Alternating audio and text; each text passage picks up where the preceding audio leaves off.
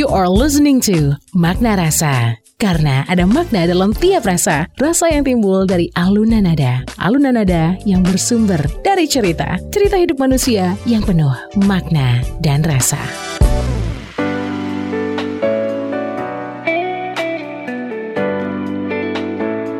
Dari Bumi Karang Putih Indarung Padang 103.4 Classy FM This is the actual radio. Assalamualaikum warahmatullahi wabarakatuh. Good morning. Selamat pagi. Thanks God it's Friday. Ini artinya makna rasa akan menemani Anda Selama satu interval ke depan Dan tentu saja bersama saya Anda Hayani Bersama dengan dua gentlemen Yang selalu setia menemani kita semua Classy People Ada Pak Ampri Satiawan Assalamualaikum Pak Ampri. Waalaikumsalam warahmatullahi wabarakatuh. Dan ada Dani Yudis Hai Anda. Wah, senang banget Jumat. ya. Selamat hari Jumat kita ngumpul lagi Iya. The Three Musketeers nih Pak. Yap. Judulnya The Three Musketeers ya. Selalu seneng kalau ada makna rasa setelah minggu lalu kita ngebahas Coldplay. Eh, It was one of our best episode ya.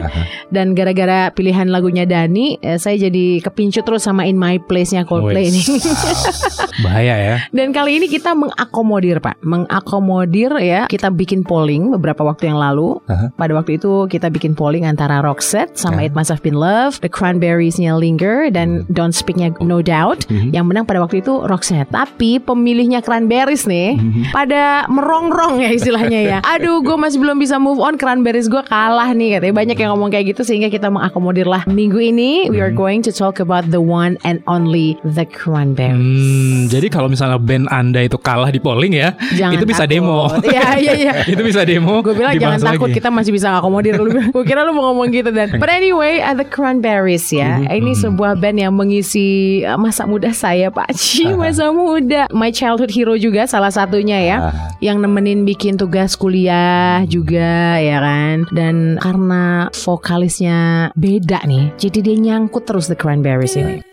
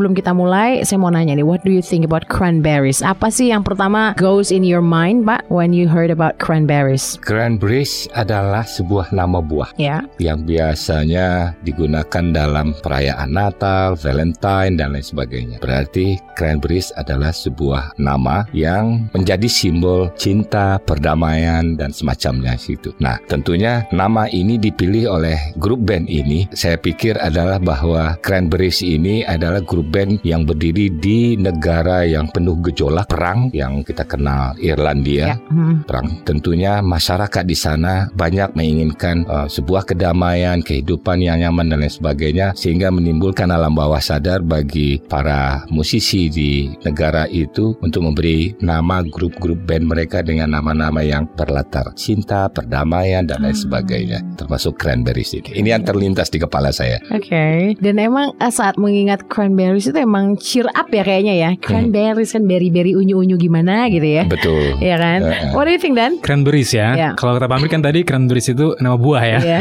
itu nama band sebenarnya.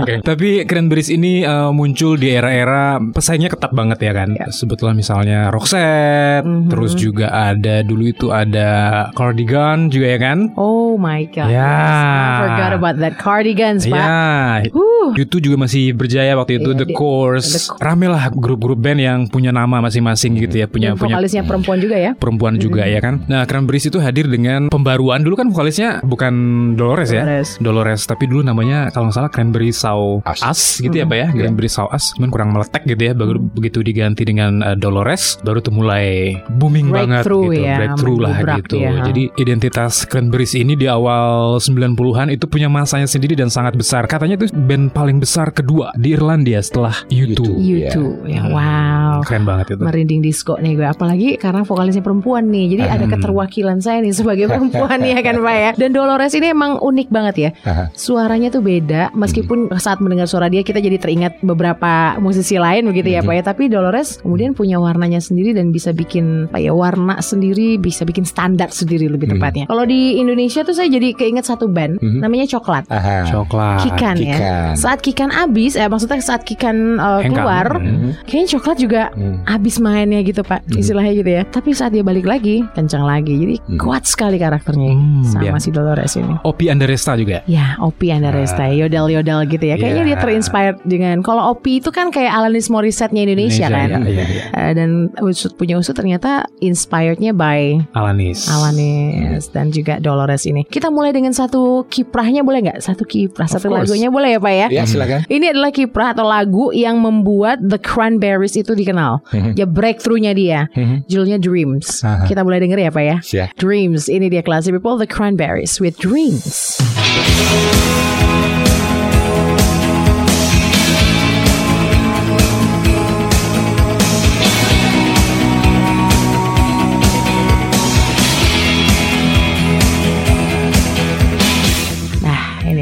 Iya. Intronya itu gitar ya Pak ya? Gitar dan drum ya? Uh, Sereng. serempak antara drum, gitar, bass. Namun di sini si Fergal dia memberikan uh, emphasizing Mhm. bahwa lagu ini memberi isyarat kepada kita bahwa si penciptanya ada sebuah momentum yang luar biasa yang ingin didobrak atau ingin dicetuskan oleh grup band ini di lagu ini. Dan memang akhirnya saat ini kan kita tahu bahwa lagu Dream ini menjadi breakthrough-nya mereka. Nah, ini tercermin di cara masuk lagu ini sendiri bahwa untuk mencapai mewujudkan mimpi itu perlu energi dobrakan pertama yang luar biasa yang mereka cetuskan dalam bunyi serempak antara drum, gitar, bass. Cocok lah itu ya. Cocok ya. Dimulai dari mimpi dulu ya. Dreams ya. Ya, prestasi dimulai dari mimpi dulu. Kita lanjut.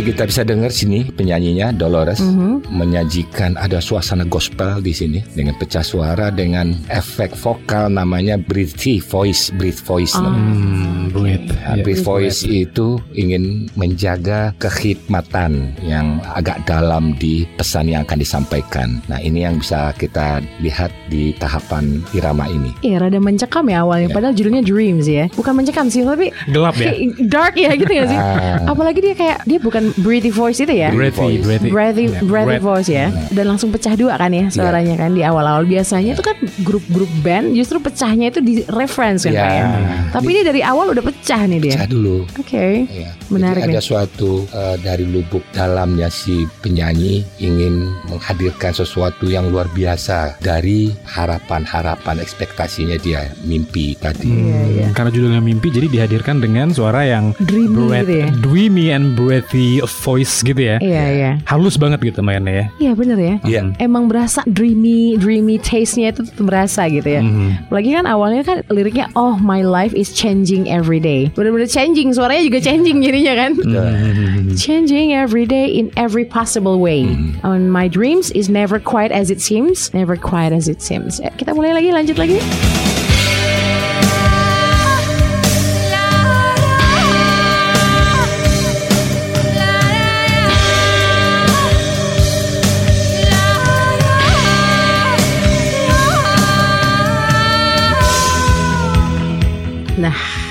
fase ini yes. kita seolah-olah dibawa melanglang buana dengan eh, falsetto yodel yang dimiliki si. Dolores Dolly. ini. Nah, memang yodel ini adalah ciri khas orang-orang pegunungan di eh, pegunungan Alpen Eropa sana, Hmm. para penggembala di sana yang membuat suara itu terdengar sayup-sayup hanya udara yang lepas. Ya. Jadi seperti di sebuah padang sabana Ya, dan ya, seterusnya gitu. Itu yang kebayang. Kita digiring Itu yang seperti kebayang. itu dengan eh, yodel yang dikeluarkan oleh seorang Dolores. Hmm.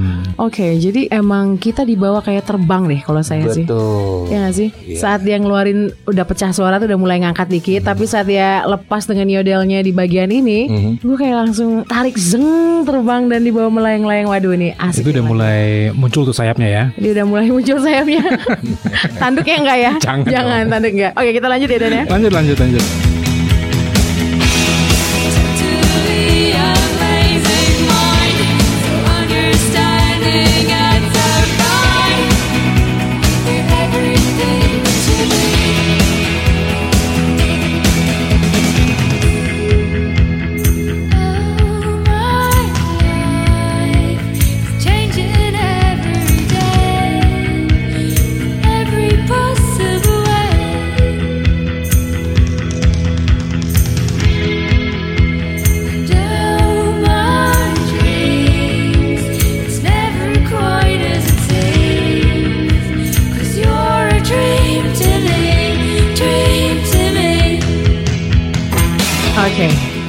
Sentuhan beda lagi nih Pak ya Setelah yodel-yodel bener- There's a lot of things in my head right now Yang pengen dikeluarin Tapi kita mulai dengan yodelnya yang terakhir ini ya Pak ya Ada background lain ya Iya. Yang ngasih sentuhan kayak Apa sih padang pasir gitu gak sih Etnik banget ya. Etnik banget ya Dan lagu ini sangat banyak menginspirasi seorang Yura Yunita yang sudah kita bahas di episode sebelumnya dalam ciptakan lagu. Namun Yura mengkonversikannya dengan corak atau pola irama Susundaan Sundaan. Iya. Ya.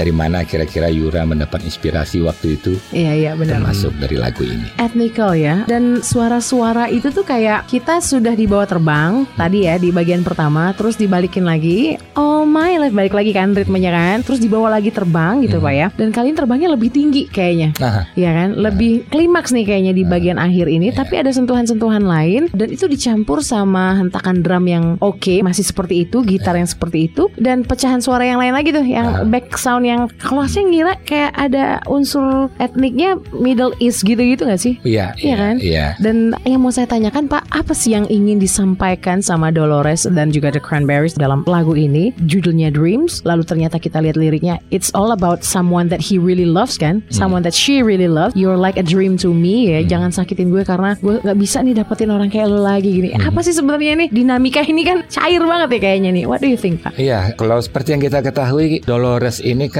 juga sebagai ibu rumah tangga ya, Mhm. yang memiliki suami dan anak. Jadi lagu ini adalah termasuk momen-momen diciptakan ketika bagaimana begitu besarnya harapannya terhadap pasangan hidupnya yang Mhm. suaminya juga seorang musisi dan penyanyi dalam menunjang karir dia bermusik. Mereka memang sudah bersepakat bahwa jalur karir mereka adalah sebagai musisi dan melalui Dream ini dia ingin menyampaikan dua hal. Pertama bahwa dia punya mimpi yang tinggi terhadap cita-cita yang ingin dia raih sebagai musisi melalui nada-nada yang disampaikan dengan hentakan yang konstan dari drum itu menunjukkan kegigihannya dia ingin mencapai mimpi yang sebenarnya ingin dia raih sebagai musisi yang dikenal. Tapi di sisi lain di dalam liriknya dia mengemas lirik-liriknya bagaimana suaminya menjadi tumpuan panutan Sosok yang ini banget ya, Sosok dreamy banget ya. yang memang dia merasa yakin akan mendukung dia sebagai musisi hingga sukses nanti gitu.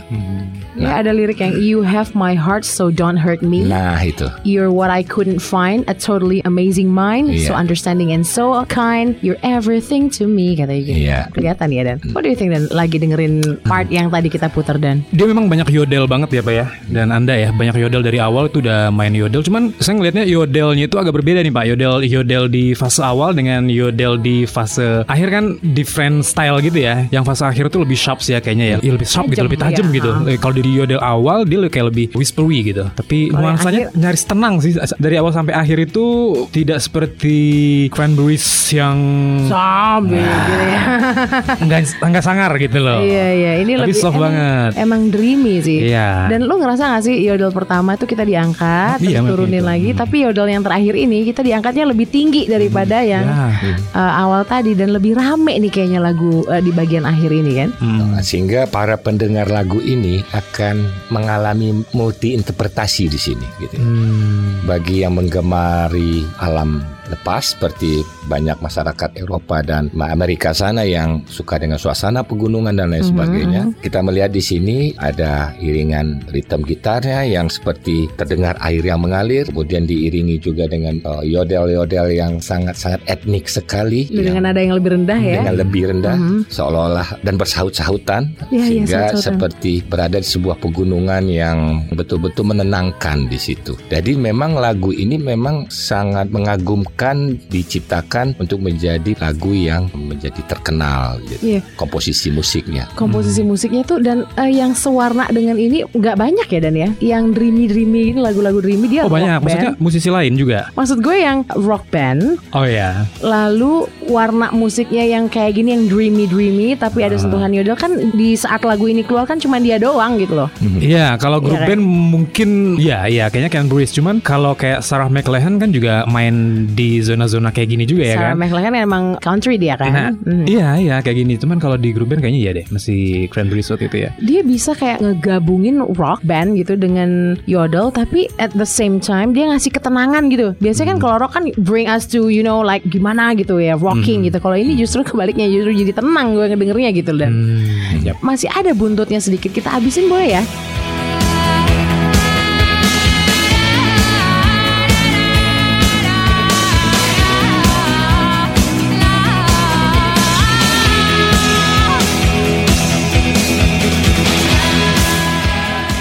Yodelnya doang kan di ujungnya itu. itu ya. gaya video klipnya juga saya pikir tadi itu Demi Moore loh itu. Mirip ya, mirip-mirip Demi Moore ya. Demi Moore di film Ghost ya. Iya. Jadi kalau kita lihat Cranberries, Pak, Iya. selain komposisi musiknya, setujukah Bapak bahwa memang si Dolores inilah Nyawanya. yang the soul of the band? Benar sekali, betul. benar sekali. Cranberries adalah Dolores. Mhm. Dolores adalah Cranberries. Mulai dari lagu-lagu yang sebagian besar, mungkin semuanya diciptakan oleh Dolores. Dolores. Dan begitu juga dengan komposisi musiknya. Kita tahu kan juga Dolores dia memegang gitar. Ya. Iya, betul. Di sini, saya yakin di sini Dolores sedikit banyak memberi warna terhadap komposisi musik yang disusun oleh Noel dan kawan-kawan. Oke, alright kita bakal lanjut lagi ya Pak ya. Dari Dreams nanti kita ke yang rada garang. Itu. Apalagi kalau bukan zombie, ya kan? Ini Mulai adalah menghentak nih. menghentak dan satir juga ya kayaknya ya. Maka ada kritik-kritiknya juga. Tapi nanti kita akan uh, bahas lebih lengkap Classy People. So stay here on Makna Rasa. Special Edition The Cranberries.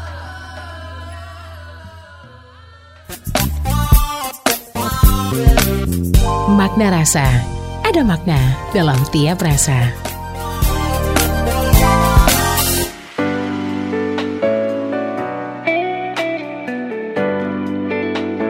103,4 Classy FM This is the actual radio Classy People. Balik lagi di Makna Rasa. Bareng saya Anda Hayani Dan ada Pak Ampri serta Dani Yudiska. Classy People kita masih bicara tentang The Cranberries. Dan kalau Anda tadi ketinggalan sesi satu Jangan khawatir Anda bisa kembali mendengarkan Makna Rasa Di jam 7 malam nanti. Atau Anda bisa juga mengakses Makna Rasa di Spotify. Langsung aja cari Makna Rasa Classy FM Tuh pasti langsung ketemu. Di semua episodenya udah lengkap Bisa dari mulai episode 1 sampai episode yang sekarang ini Yang ke-19 ya Mulai dari Bohemian Rhapsody sampai Cranberries Mulai dari Michael Jackson sampai Coldplay. Coldplay. Ada yang Indonesia juga Jangan Yura. salah. Ada Yura Yunita Dewa 19 kita pernah. Krisya Gong kita 2000. pernah. Gong Oh bukan God Bless God Eh God bless maksudnya God bless. God bless Yes, kita yes, ada. yes. Jadi complete banget ya. Dan ini adalah sesi kedua Classy People. We are still talking about the Cranberries Because this is a special edition. Kita tadi udah bahas satu kiprah Atau satu lagunya Cranberries Dreams Dreams ya yang merupakan Oke. breakthrough-nya mereka di dunia uh, musik dunia ya globally dan sekarang kita masuk ke sesi kedua ada satu yang ikonik banget deh. Tapi stop dulu. Apa itu? Saya mau tanya ini buat Anda ya. Mm. Tadi Anda kan bilang nih Pak ya bahwa dia memang menghabiskan masa-masa remajanya di era-era kejayaan Cranberries ya. What do you remember about them? Aduh, Apa karena yang paling inget? gue tuh dulu tomboy ya mas kecil. Oh, tomboy. Jadi gue tuh sangat mengidolakan. Cepak gitu ya, uh, cepak ya? Iya, Hmm. seriously dari sampai kelas SMP lah gitu ya. Gue dulu tomboy. Jadi saya suka banget sama sosok-sosok wanita-wanita yang juga Tomboy. tough, tomboy gitu. I love Dolores banget. Jadi kayak, Hmm. oh dia kan nggak pernah panjang rambutnya, apalagi dia main gitar. Kalau pakai lipstick suka pakai lipstick hitam. Dia kayak cewek keren banget ya, rockstar banget nih. Jadi pertama itu ya, masih kecil-kecil dulu kan yang dilihat kan visual. Tapi kemudian makin gede, makin ngerti lagunya emang enak buat begadang banget gitu. Bikin tugas ya kan apalagi yang zombie, yang salvation, yang promise ya kan. Kalau lagi udah jam-jam 3 subuh tuh suka denger lagu yang just my imagination. Itu lebih Just chillin my ya. imagination It's chillin banget gitu. Kalau udah mulai-mulai ngantuk kalau tidur ya Ode to my family itu yang bikin kalau lagi kangen rumah ya kan. Aduh pokoknya lengkap deh.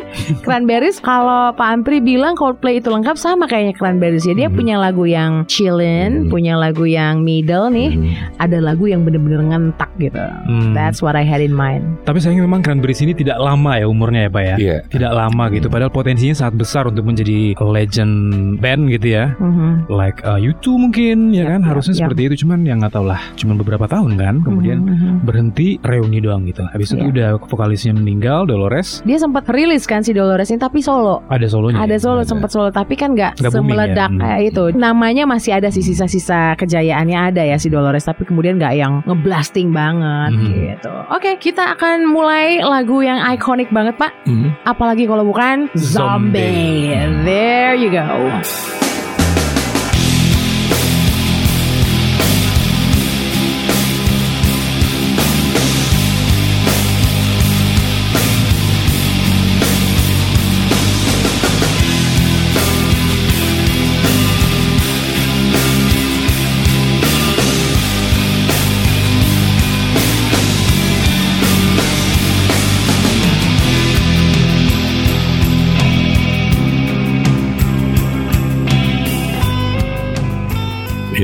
Masuk ini kita bisa melihat di intro ini ya bahwa eh, lagu zombie ini memang ingin bercerita sebuah keriuhan di suatu tempat yaitu di negaranya di Dublin sana Mhm. yang kita bisa dengar dari kocokan gitar yang yang terkesan bising di sini. Ini memang ingin disampaikan sebuah pesan di lagu ini ada sebuah kekecewaan yang luar biasa dari Cranberries terhadap situasi pada saat itu. Dan kita memang tahu kan memang latar belakang lagu ini karena adanya dampak dari pengeboman dari tentara Irlandia itu yang menyebabkan ada yang tewas waktu itu. Sangat tergambar dari lagu oh, dari intronya yang sengaja dibuat semacam bising itu ada seolah-olah kalau kita mendengar kalau kita melihat film perang ketika tank wajah jalan beriringan itu kan bising suasananya. Mhm. Nah bising itu yang diilustrasikan dalam kocokan gitar yang dengan dentuman bass yang cukup dominan bunyinya tadi itu. Drumnya juga ya, Pak ya. Iya. Drumnya juga seperti itu ya. tapi justru di awal dia kayak main Gitar doang kan, gitar yang doang muncul ya kan? Pembuka. gitar Oh, doang beberapa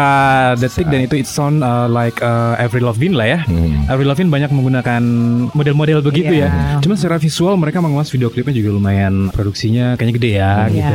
Simbol-simbolnya banyak banget lah di situ. Betul ya dan Menarik nawa itu banget nih nih kayaknya kayak hampir kayak film kan sebenarnya kan. Mhm. Kayak movie clip gitu ya. Dan liriknya juga kan kita lihat lagi kita lanjut liriknya yuk. Kita dengerin dulu yuk.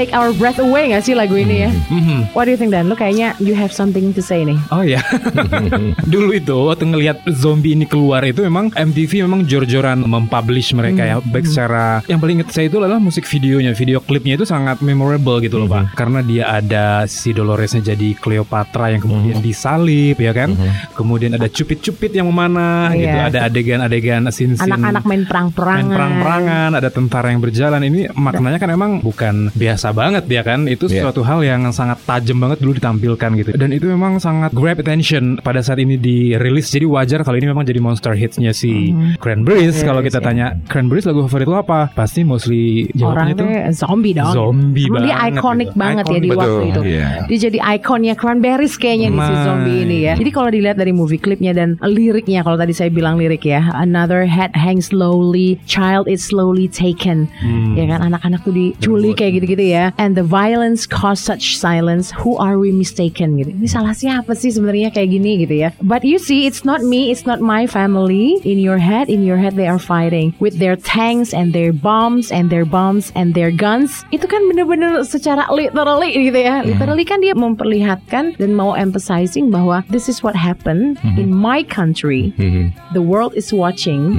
and the child and the people is victims. Salah siapa sebenarnya gitu? Salah gue. Salah orang tua gue kan kayak gitu ya kan kayak gitu ya Dan ya. Ini salah siapa? Apalagi kalau kita lihat dari visualnya ya dan ya di movie klipnya Classy People ada icon, ada simbol keagamaan di situ dilihatkan. Itu seperti dia mau menyampaikan pesan bahwa oke kita tuh orang yang punya agama loh, tapi masa masih begini sih? Atau mungkin ada juga yang mengartikan bahwa gue ngadu ke siapa lagi udah gue ngadu ke Tuhan aja. Tapi, ada juga yang menginterpretasikan kalau emang Tuhan ada kenapa dia membiarkan ini kayak gitu. Ada yang seperti itu. Jadi satirnya tuh kena banget di lagu ini gitu. Hmm, tapi memang saya sendiri belum terlalu paham ya Pak dengan simbol tadi ada uh, maaf salib gitu ya, kemudian ada Cleopatra, uh, Mesir gitu ya. Mhm. Kalau menurut Bapak itu itu gimana sih Pak maksudnya Pak? Iya, jadi memang kan kalau kita lihat ini masalah eh, kepiawaian mengemas nih ya. Mhm. Ya.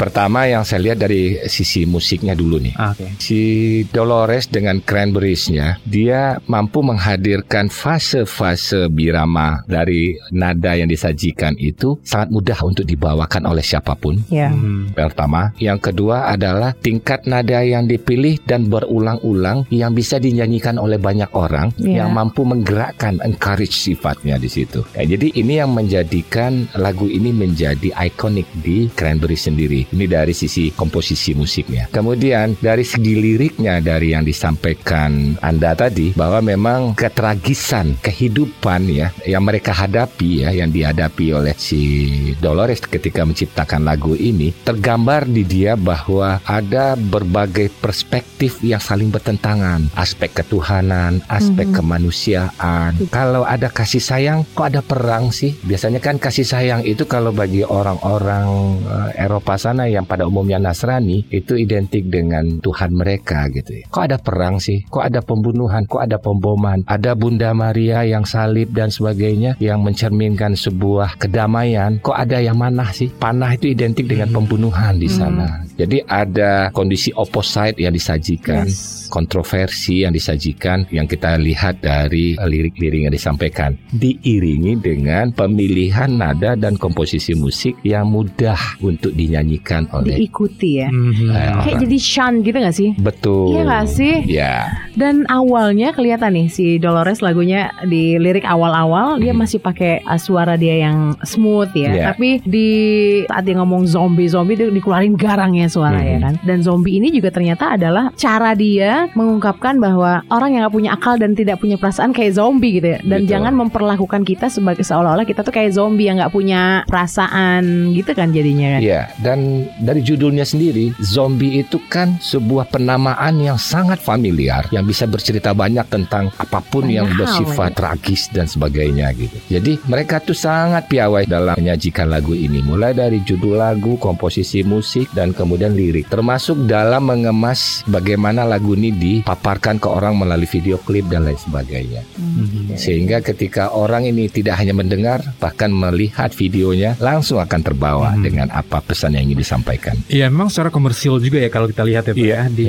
saat ini di itu di YouTube kalau nggak salah view-nya udah 1,3 m billion. Billion ya, miliar berarti. ya. miliar kalau di Indonesia gitu ya. Mhm. Padahal ini kan musik dirilis 94 Empat. ya kan. No Need to Argue, taken from the album No Need to Argue. Ya, artinya generasi sekarang masih nonton ini dong Karena Iya. itu kan 94 belum eksis banget gitu kan Nah gitu, berarti yang nonton adalah generasi Iya, yang Sekarang sekarang sudah banyaknya ada. ya, Iya, gitu. artinya memang ini begitu ikonik sampai uh, long lasting orang iya long lasting orang juga ini apaan sih ini lagu apaan sih ini lagu gitu Perkiraan ya. saya dengan tingkat nada yang tidak terlalu tinggi dan, dan terlalu rendah gitu ya. Hmm. Dan anak-anak yang remaja Mhm. Yang nggak terlalu bisa nyanyi pun bisa nyanyi kan ya? ke depan ini tetap akan mereka menggemari lagu ini Yes, dengan yes. pilihan komposisi musiknya. Memang lagunya tuh kayak dinikmati masa banget gitu Bener, Pak Iya. Kalau ngeband tuh Shan kan jadinya. Iya, makanya. Shan kan. Dan yodalnya tetap ya. Yodel. Yodalnya tetap nggak ketinggalan nih si Tapi lagu ini kalau misalnya penyanyi sekarang ngebawain nggak pakai yodel nggak menarik ya Pak ya? Ya enggak lah. Enggak ya? Ke- Kelebihannya Cranberries ini kan dengan yodelnya itu, dengan Coba bayangin ya. dengan Zombie. falsettonya itu. Iya. Bisa sih. Zombie, zombie, zombie.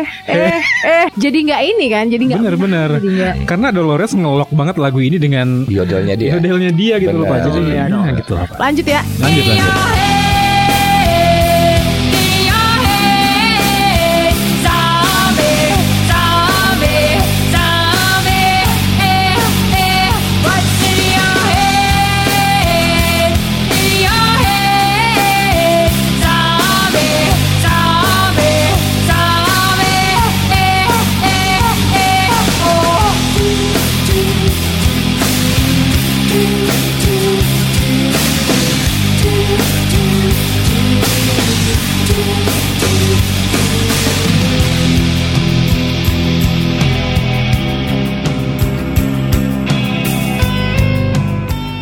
kita barusan mendengar slide melodi Hmm. yang dibawakan oleh si Noel ya. Seolah-olah ada sayatan yang ada di kita di sini. Yes, Nah, ini kepiawaian mereka menyajikan fase-fase lirik yang disajikan dengan iringan musiknya. Sayatan Bapak barusan bilang. Sayatan. Mhm. Ini matching banget sama next liriknya ya. Another mother's breaking heart. Luka hati seorang Iya. ibu, another ibu-ibu lain tuh Benar. hatinya luka nih karena anaknya jadi korban kan kayak gitu ya. Mhm. Pas banget. Lanjut yuk. Since 1916, in your head, in your head,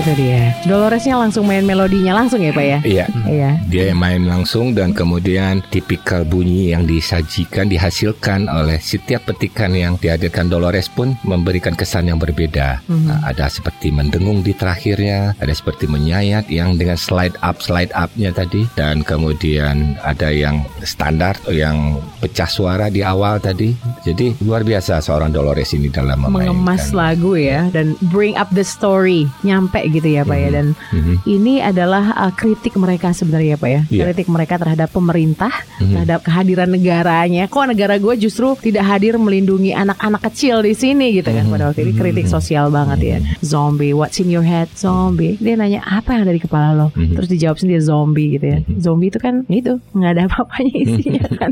Jadi sebelum ada serial dengan tema Apa? zombie yang yang yang paling ngetop itu apa namanya? Walking Dead. Walking Dead. Uh-huh. Cranberries sudah Udah duluan ngomongin dulu. zombie dengan gitu zombie gitu ya. Dia barengan sama ini vampir-vampir Cina dulu tuh Ya film-film.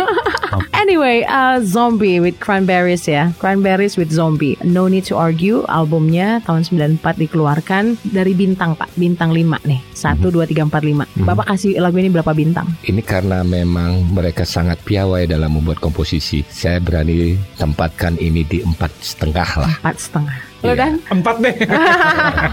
Enggak, enggak, enggak, lima, lima. lima lah ya. Lima. Cuman memang seperti yang Mbak Amri jelaskan tadi ya Pak ya, bahwa memang di lagu-lagunya si Cranberries ini memang secara range vokal memang si Dolores pinter banget ngakalin dia mungkin tahu ya ability-nya di mana gitu sehingga dia mengcreate lagu pun tidak seluas Roxette. Roxette kan lebih luas kayaknya range vokalnya ya Pak ya. Ya, di sistem Camelotnya dia cuma berada di rentang 9B antara G ke E minor itu. Nah, artinya dengan uh, range yang tidak begitu luas tapi dia tidak bisa menghasilkan sesuatu yang diingat sampai sekarang itu juga poin-poin plus dong ya kan. Mhm. Dan Aha. si Dolores ini selain yodelnya yang sangat khas, dia juga punya growling voice-nya juga Growl. keluar ya. Growlnya itu keluar di sini dan sengaja dikeluarin di saat kata-kata zombie karena dia mau eh mau itu tadi mau Mau nendang. ya mau nendang di sana gitu. Well, nanti kita akan masuk ke sesi ketiga, sesi terakhir ya Classy People. Kita belum sempat bahas lagu Linger, tapi anyway kita akan balik lagi nanti karena pesan yang mau disampaikan adalah sebuah pesan atau nilai yang berhubungan sama Linger ya Pak ya. Mhm. Nanti di sesi ketiga kita akan bahas Ya. tentang uncertainty, Mhm. tentang sebuah ketidakpastian, digantung-gantung nih. Mhm. Tapi nanti di sesi ketiga ya Classy People, we'll be right back.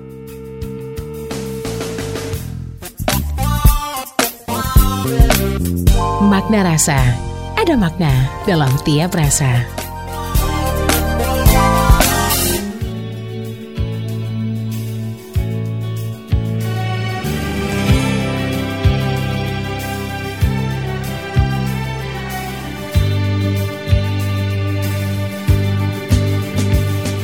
Nah ini dia nih Classy People Linger The Cranberries Ini beda lagi enaknya ya Pak ya Dan tadi saat kita lagi dengerin ini Pak Ampri bilang dan Lagu ini yang bikin enak itu apanya Pak? Orkestranya Aha. dengan iringan biola dan selonya tadi di sayup-sayup di belakang Mhm. dan kemudian tempo musiknya. Nah, musik. tempo musiknya ini hampir-hampir serupa dengan Just My Imagination. Benar. Iya kan Pak ya? Iya. Hampir mirip temponya ya Pak. Iya. Jadi benar-benar bikin kita nancapnya tuh lebih cepat gitu loh. Benar, Karena iya. suasananya lebih relax yang dibawa. Easy ya kan? listening banget Easy listening. Sangat banget. easy listening. Dan kalau kita dengar tadi ada kayak Country. banjo gitu Padahal Hmm, iya. itu bukan banjo ya Itu mungkin gitar biasa aja Tapi khas country gitu loh Dan Oke, yang iya.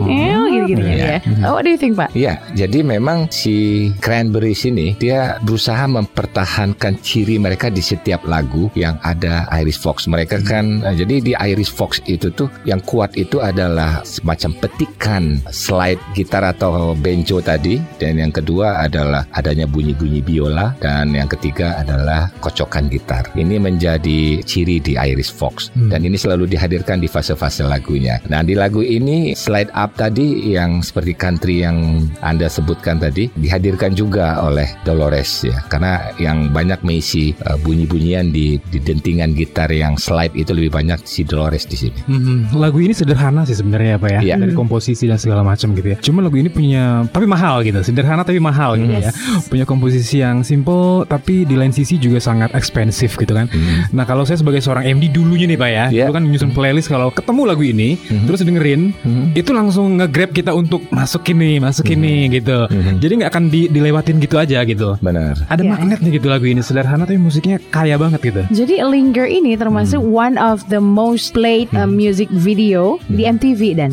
Of course. Karena emang demandnya tinggi banget terhadap lagu ini Mhm. di MTV pada zamannya waktu keluar kan 93 early ya? Mhm. early 90s berarti Hmm. bukan late 90s ya. Dan sayangnya ini fun fact juga ya Dolores and Cranberries inilah karena soulnya Cranberries adalah Dolores ya pak ya Hmm. dia itu saat internet lagi meledaknya kan di Hmm. tahun 2000-an tuh Mhm. dia lagi sibuk-sibuknya punya baby jadi dia nggak sempet bikin website bikin apa-apa-apa gitu sehingga Mhm. uh, seperti left behind lah padahal Mhm. kan seharusnya kan momentum itu digunakan untuk Mhm. band sekelas Cranberries gitu Mhm. tapi tidak dengan dia pada waktu itu Mhm. karena dia lagi sibuk dengan anaknya keluarganya gitu karena dia kan muda banget mengawali karir kan usia 21 Benar.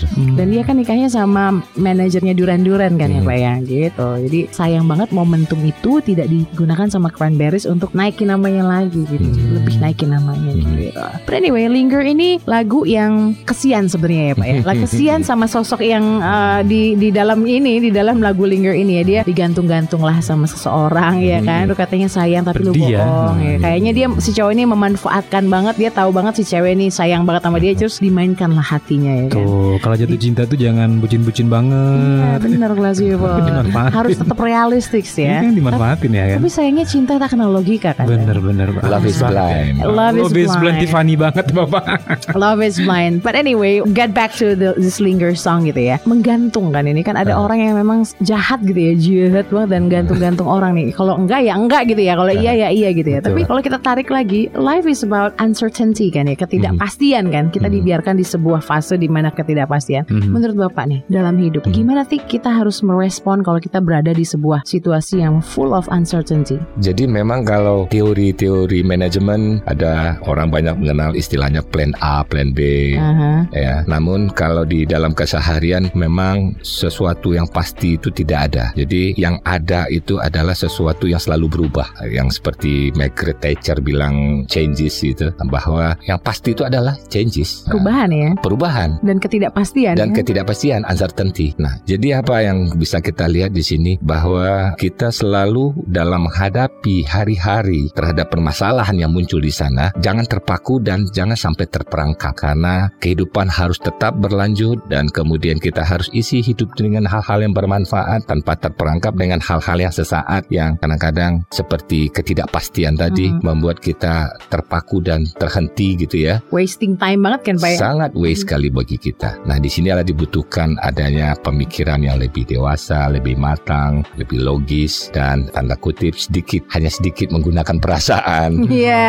Nah, seperti itu kira-kira. Bener-bener. Jadi nggak usah baper-baperan ya Pak ya. Nah, baper-baperan memang kalau bisa ditinggalkan dulu di momen-momen seperti ini. Mhm. Oke oke. Bapak pernah berada di posisi seperti itu? Tentunya kita semua pernah lah ya. Oh iyalah. What did you do? Ya seperti yang saya sebutkan tadi Iya. bahwa pertama bahwa kehidupan harus berlanjut dan yang kedua bahwa saya harus berusaha memberikan sesuatu yang terbaik dalam hidup saya Hmm. baik kepada diri saya maupun kepada orang lain. Dan yang ketiga bahwa saya jangan terperangkap dengan ketidakpastian yang kadang-kadang membelenggu saya sesaat pada saat itu. Saya harus keluar langsung dari masalah yang ada. Walaupun masalah itu sangat pelik sekali bagi saya. Saya harus keluar dari itu. Itu yang Iya. sering saya lakukan dalam menjalani hidup. What do you think Dan? Ketidakpastian ya. Iya. Kalau kata Queen ya, Mbak ya, Iya. so must go on. Show must go on.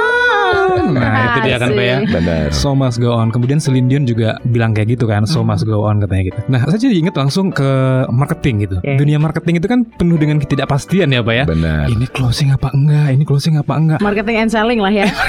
Baru di detik-detik terakhir closing misalnya Hmm. gitu kan. Tapi justru di situ adrenalinnya Pak gitu. Benar. Nunggu-nunggu yang nggak pasti itu kayak ada "Eh," gitu-gitu kan. Nah. Nah, justru di situ tuh poin-poin lagi naik-naiknya adrenalin itu justru di situ. Kalau pasti-pasti aja kan lempeng-lempeng aja biasa aja gitu ya, Pak ya. Iya. Tapi justru ketidakpastian itu ada challengingnya juga gitu. Iya. Sensasinya itu yang enak gitu. Ada adrenalin jang deh. Iya, sensasinya itu yang bikin ini mau diapain ini gitu loh. Tapi nagih gak sih kayak gitu? Nagih. Iya kan. Edik banget kan. Edik jadinya ya kan. Oke, uncertainty ya. Kalau gue ada gimana? intinya tuh ya harus berani bersikap kan. Kalau Pak Ampri tadi kan intinya kan itu, lo harus berani bersikap, lo harus jangan mau terjebak ya. Kalau digantung-gantung posisinya atau ketidakpastian nih iya atau enggak kan kita membiarkan diri kita kayak gitu kan sayang banget waktunya kebuang kan. Hmm. Jadi harus berani ngambil sikap. Be bold, be tough, be strong, and decide gitu. Lo mau ke mana? Lo kiri apa kanan? There's no in the middle. There's nothing in between gitu loh. Nggak ada nih di antara-antara iya iya enggak enggak gitu. Oh, jadi harus Be decide bold. Iya at harus. the moment gitu ya. Harus dong harus berani dan Hmm. resikonya apa ya nanti kita pikirin ya. Maksudnya harus keluar dulu deh dari Kangnya, kondisi iya. itu yang wasting time banget gitu. Karena kalau udah keluar dari situ kita jadi tahu ah what's next ya Pak ya. Iya. Yang penting keluar dulu karena itu situasi yang burem kan, keruh gitu loh. Kita Hmm. harus keluar sehingga kita bisa melihat lebih jernih. Gitu. ya. Oke, kita masih punya waktu nih. Mhm. Ada satu lagu nih Pak, Iya. yang dia mirip-mirip Linger ya, tapi lebih soft lagi nih Dan. Hmm. Dan kalau kita denger intronya aja, udah bikin melted Dan. mainkan lah ya. lagunya. Mainkan lah ya, kita Hmm. mainkan ya Pak ya. Oke, ini dia The Cranberries Ode to My Family. Ya,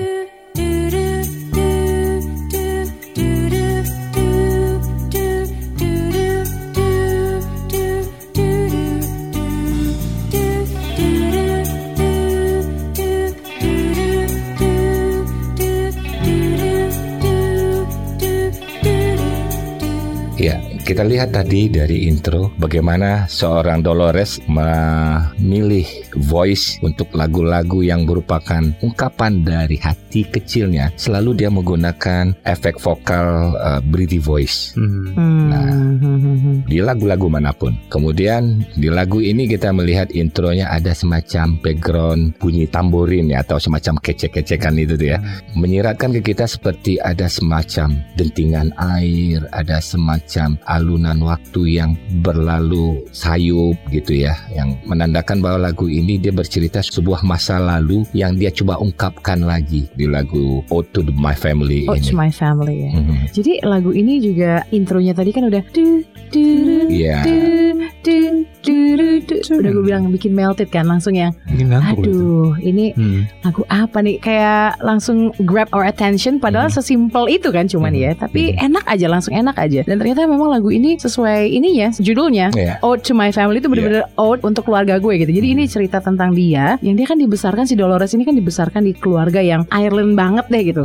Yang di kampungnya lah istilahnya Limerick itu kan dengan tradisi-tradisi yang udah seharusnya perempuan tuh begini gitu ya begini-begini gitu. tapi dia memilih untuk jadi rockstar kan. Jadi ini adalah pergulatan batinnya lah saat dia memilih untuk jadi rockstar dan leave all behind gitu. kita lanjut yuk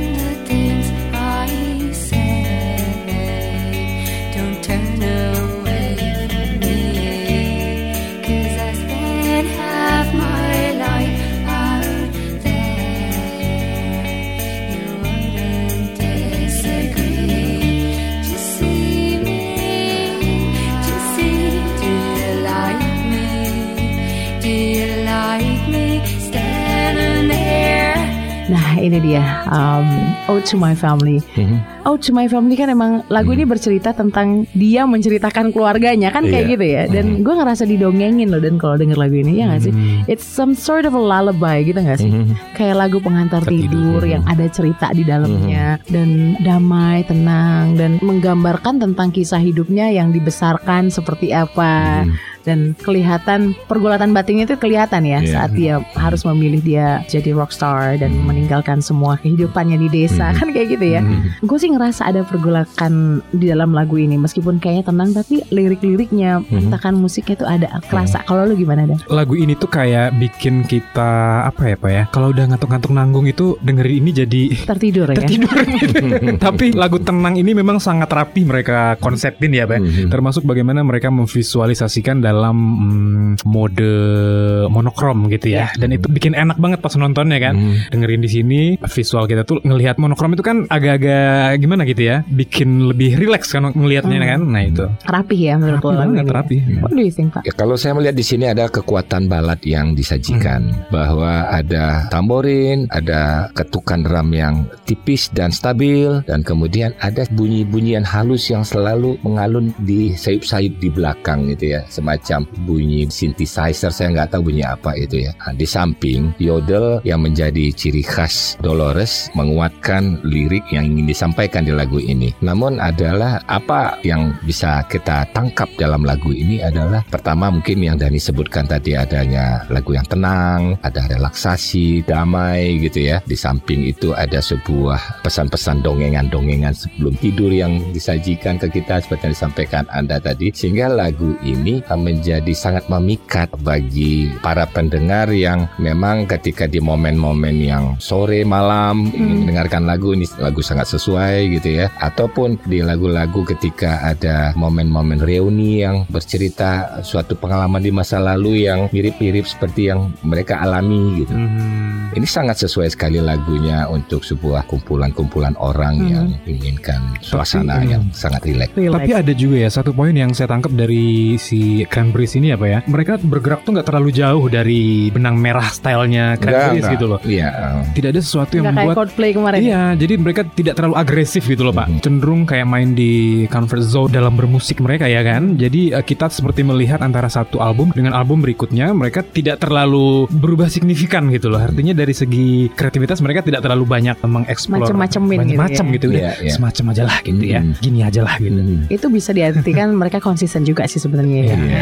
ya kan. Tapi eh, di Ode to My Family ini Dolores bilang ya eh, di sebuah interview dia bilang this was one of the most therapeutic song for me. Ya. Jadi Ode to My Family was written when she first came to America with Cranberries ya. Dia bilang I was away from my family, I miss them and I feel lonely, but I know this is my choice so I wrote this song. Dia bilang gitu. Jadi ya bener kan kayak Lagu didongengin. terapi ya, Lagu terapi dia. menurut dia dan kita yang denger juga kayak lagi didongengin ya kan kayak lullaby buat kita ya kayak lagu pengantar tidur. But anyway, Cranberries punya warna mereka sendiri ya gak sih? Dan kalau ada satu value yang bisa saya ambil nih adalah be authentic ya Pak. Ya, karena you will stand out in the crowd kalau lu otentik gitu ya. Dan Dolores ini ya otentik banget kalau menurut saya. Pak. Kalau lu Dan gimana? If Oten- there's one thing you can absorb from the cranberries tuh, you Iya, can kadang get. uh, ada band yang bisa berubah-ubah atau bertransformasi dengan cara yang smooth gitu ya, tapi tetap punya otentifikasi yang bagus gitu. Artinya ada faktor luck mereka yang tetap mereka bisa bertahan gitu ya. Nah si Cranberries ini kan warnanya hampir sama aja gitu. Otentiknya kayak gitu kayaknya gitu ya. Tapi mereka masih beruntung, beruntung Lucky. banget, lucky banget ya. gitu. Ada orang yang menuntut lebih dari fansnya Cranberries aja gimana misalnya? Iya, iya, iya. Apa iya. nih Cranberries what next gitu kan? Iya, iya, Sesuatu iya. yang berbeda. Nah itu belum kelihatan sih pak gitu. What do you think Pak? As a closing statement mungkin if there's Ah. one valuable things atau Iya. one value yang bisa kita absorb dari The Cranberries. Iya, timing. Jadi memang ini sangat dibantu oleh timing mereka muncul karena pada saat itu musisi-musisi Eropa mereka coba menggebrak dunia dengan genre yang mereka bawa masing-masing seperti Oasis gitu ya. Mhm. dengan uh, Britpopnya dan juga U2 juga sudah lebih dahulu waktu itu ya tanpa meninggalkan ciri khas musik yang ada di negara mereka. Hmm. Nah, termasuk juga uh, Cranberries ini. Jadi Cranberries ini mengambil satu uh, ciri khas misalnya ya dengan yodelnya dan kemudian dengan tempo balad yang yang konsisten yang selalu mengiringi lagu-lagu dihantarkan dengan uh, sesuai kebutuhan lirik yang disajikan. Ceritanya juga. Eh, ah, seperti Ode My tadi. Family, ya. Ya.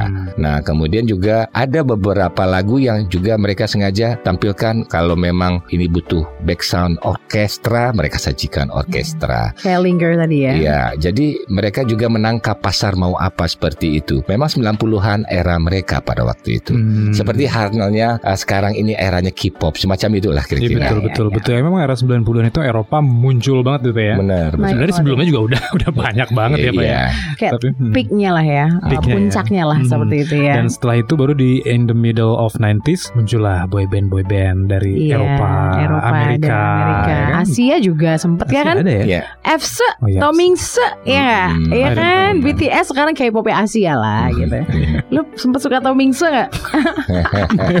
Tapi kan itu happening banget Iya, ya. happening Kita harus banget. mengakui dong ya kan banget, bahwa banget banget. mereka bisa menjajah dalam hal industri musik kan sampai ke Asia itu kan gede gitu kan. Oke, Pak Ampri, thank you so much Ya. for coming in. Dan Ya. thank you ya Dan ya for makna rasa this episode. The. Cranberries, um, one of the most authentic ya vocalist, female vocalist music industry. Semoga ini bisa menambah referensi musik Anda classy people dan Betul. kita berhasil mengajak uh, akal Anda berkelana. Betul. Ya, Nah, akhirnya next week, oh my rencana next week tuh apa harus ada planningnya dari minggu satu minggu sebelumnya Next dong. week is Biasa going gitu. to be a legendary kalau menurut gue Stevie? ya. Stevie Wonder. Wah. Yeah, we are going to Ya, Pak, talk ya? about the Oke. one and only Nah, Stevie great. Wonder ya. Stevie Wonder. Isn't she lovely? Apalagi dan Yes. kalau lo dan lagu yang The lo- Blind Singer ya. The Blind Singer. The Blind Singer. Oh, Overjoy. keren, keren. Kayak kan? Overjoy. Nah, Kalau Bapak? Ah. Yang paling keinget sama Stevie Wonder lagu yang mana? Lately. Len. Oh lately ya bapak kemarin lately Ya. ya lately Ya. lately lu overjoy gue Overjoy. isn't she lovely next week bakal lengkap banget Stevie Wonder don't miss it because you don't want to miss it kita pamit assalamualaikum warahmatullahi wabarakatuh and then see you Terima kasih sudah mencermati makna rasa. Kami akan mengajak akal Anda berkelana bersama-sama pada hari Jumat selanjutnya.